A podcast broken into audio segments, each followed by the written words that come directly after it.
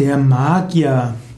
Der Magier ist die Tarotkarte Nummer 1. Der Magier symbolisiert denjenigen, der auf dem spirituellen Weg sich befindet und geschickt voranschreitet.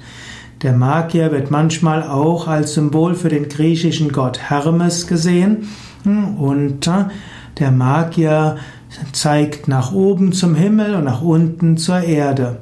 Das ist auch die Aufgabe eines spirituellen Aspiranten, Himmel und Erde in Bezug zu bringen. Der Magier symbolisiert Selbstvertrauen und Willen. Magier symbolisiert, dass man bereit ist, systematisch sich auf den Weg zu machen und spirituell zu wachsen. Der Magier als Tarotkarte entspricht dem Planeten Merkur und auch der hebräische Buchstabe Bet. Zahl 1.